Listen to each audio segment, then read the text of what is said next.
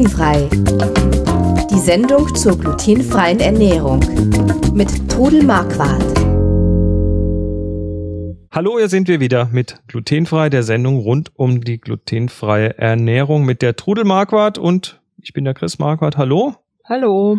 Ja, wir haben letzte Woche über das Ostergebäck geredet. Ähm, das Ostern kommt näher und äh, für die unter euch, die in die Kirche gehen, die religiös sind, die dann auch immer wieder mal zur, ja, was weiß ich, im christlichen Glauben äh, verhaftet sind und dort äh, zum Beispiel zur Kommunion gehen und oder äh, zum die, Abendmahl. oder zum Abendmahl, die haben möglicherweise manchmal ein kleines Problem, weil diese diese Hostien, die in der katholischen Kirche, ist eigentlich in der evangelischen Kirche auch ist nicht ganz so schwierig in der evangelischen Kirche. Da Die sind da ein bisschen freier, ne? Aber Ja, in der ja. katholischen Kirche äh, muss diese Hostie ja aus Weizen sein. Es ist ein bisschen kontrovers, weil da gibt's, glaube ich, tatsächlich so verschiedene Strömungen mittlerweile. Ähm, aber generell kann man sagen, ja, die Hostie muss eigentlich aus Weizen sein, sonst gilt die nicht sozusagen. Ja, so in etwa.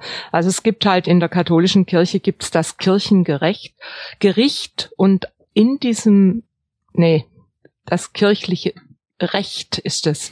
Also ist schwierig. Und in diesem Recht ist, heißt es, dass die Materie, die Hostie aus Weizen sein muss. Mhm. Und äh, also ich selbst bin katholisch und habe eben äh, ganz am Anfang meiner Diagnose mit dem Pfarrer gesprochen darüber und er hat dann auch gemeint, jetzt haben wir ein Problem und hat mir dann auch erzählt, wenn einer Pfarrer werden möchte, dann kann er das nicht, wenn er diese Krankheit hat. Ehrlich? Du Ja, kannst hat er als mir- Zöli nicht Pfarrer werden. So hat er mir erzählt. Ich habe aber inzwischen auch schon von einem irischen, du hast mir mal einen Bericht geschickt von einem irischen Pfarrer, der das hat und trotzdem Pfarrer war. Also ich könnte es auch nicht verstehen, wenn es so wäre. Mhm. Ja, und dann hat's geheißen, dass sie glutenfreie Hostien für mich haben. Und ich habe die dann auch immer genommen und habe aber irgendwo immer wieder das Gefühl gehabt, mir geht es nach der Kirche nicht gut. Und habe dann recherchiert und habe dann also festgestellt, dass diese Hostie nicht glutenfrei ist, sondern glutenarm. Also oh, ist das dann quasi wieder Weizen, dem das Gluten irgendwie entzogen wird? Genau, aber es ist diese, äh, es ist Weizenstärke, aber nicht die glutenfreie, sondern nur die glutenarme, Mhm. die also 100 Parts per Million hat und als glutenfrei kann nur gelten, wenn es 20 Parts per Million Oh, hat. also der hat fünfmal den Grenzwert quasi. Ja, gut, das ist zwar eine kleine Hostie und manche riskieren das, aber ich mache das nicht. Und ich habe dann auch mit unserem Pfarrer gesprochen, der leider, muss ich sagen, Kirchenrechtler ist und nicht über seinen Schatten springen kann. Okay. Ich kann euch aber zum Trost sagen, es gibt viele Pfarrer, die da das ganz unkompliziert sehen. Es gibt Hostienbäckereien, die backen eben diese Hostie oder glutenfreie Oblaten, die dann aber nicht Hostie genannt werden dürfen, die dann aus Reis oder Kartoffelstärke sind. Und da gibt es viele Pfarrer inzwischen, die damit überhaupt kein Problem haben und diese Hostie dann konsekrieren, also sprich weihen, dass man sie dann nehmen darf. Mhm. Ja, in der evangelischen Kirche ist es viel einfacher. Da ist dann oft so, ich habe also da auch schon Gespräche gehabt, dass ähm, die komplette Gemeinde einfach eine Mais- oder Reishostie kriegt. Und das merkt keiner, das sieht keiner und es schadet keinem. Und es gibt auch Weizenallergiker, die kein Wei gar keinen Weizen dürfen. Also ich verstehe es nicht ganz. Ja, ich hab, bin, ja, Mir, mir persönlich ist das Thema eigentlich ist ja ist das Thema ja eh eher fern und. Äh, deshalb deshalb äh, finde ich das auch ähm, eher äh, ja mich belustigt das eher, dass das da so streng teilweise gehandhabt Also ich habe wird. inzwischen mit unserem Dekan gesprochen und wir haben inzwischen auch einen Ind indischen Pfarrer und wenn die die Kirche halten, ist es überhaupt kein Problem. Nur wenn Okay. unser Kirchenrechtler da ist, geht es nicht. Leider.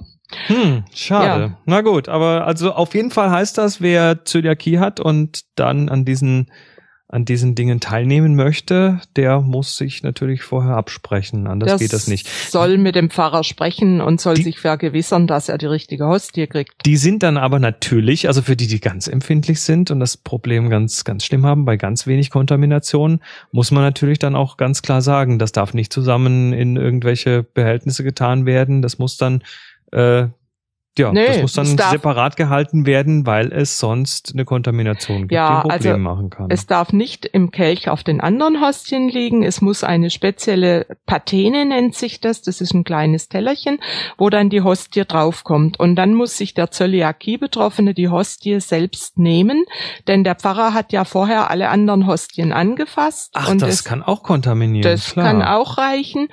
Mir hat der Pfarrer damals angeboten, ich könnte doch vorne an den Altar kommen und den Kelch nehmen, den Wein praktisch. Aber über dem Wein wird vorher die Hostie gebrochen. Also Oder krümelt's rein, ne? Geht das natürlich auch nicht. Also ich, ich muss sagen, ihr braucht kein Mitleid mit mir haben. Ich habe meinen Weg gefunden und komme damit gut zurecht. Aber gerade jetzt im äh, Sinne von Erstkommunion oder Konfirmation, die alle jetzt demnächst anstehen, ist es einfach wichtig, wenn jemand Zöliakie hat, dass er sich da vorher mit dem Pfarrer drüber austauscht. Ach so, das ist natürlich im Ostern rum typischerweise ja, ja, klar. auch, klar. Ja, dass er sich da austauscht. Und es muss einfach ungesäuertes Brot sein, aber das kann genauso, also eben dieses Kartoffelstärke oder Reisstärke, Oblate sein, sofern der Pfarrer da mitmacht.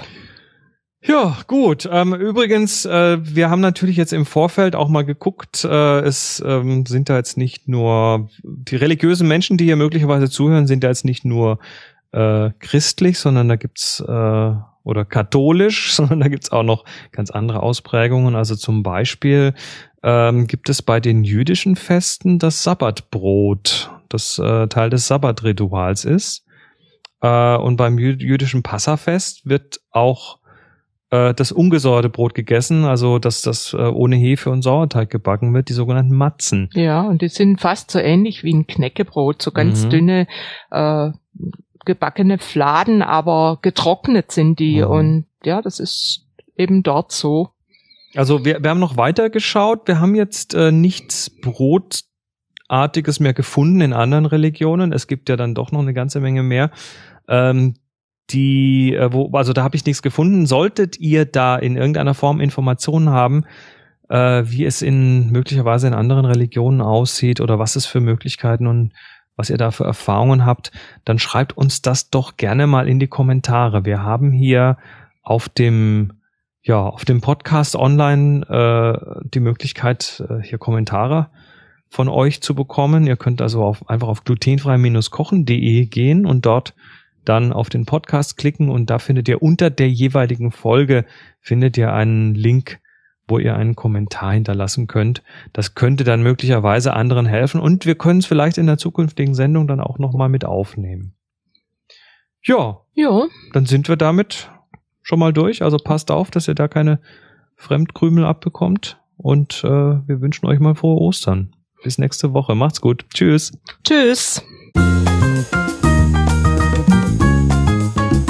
Sie hörten glutenfrei. Die Sendung zur glutenfreien Ernährung mit Todel Marquardt. Über 900 glutenfreie Rezepte und weitere Informationen auf www.glutenfrei-kochen.de.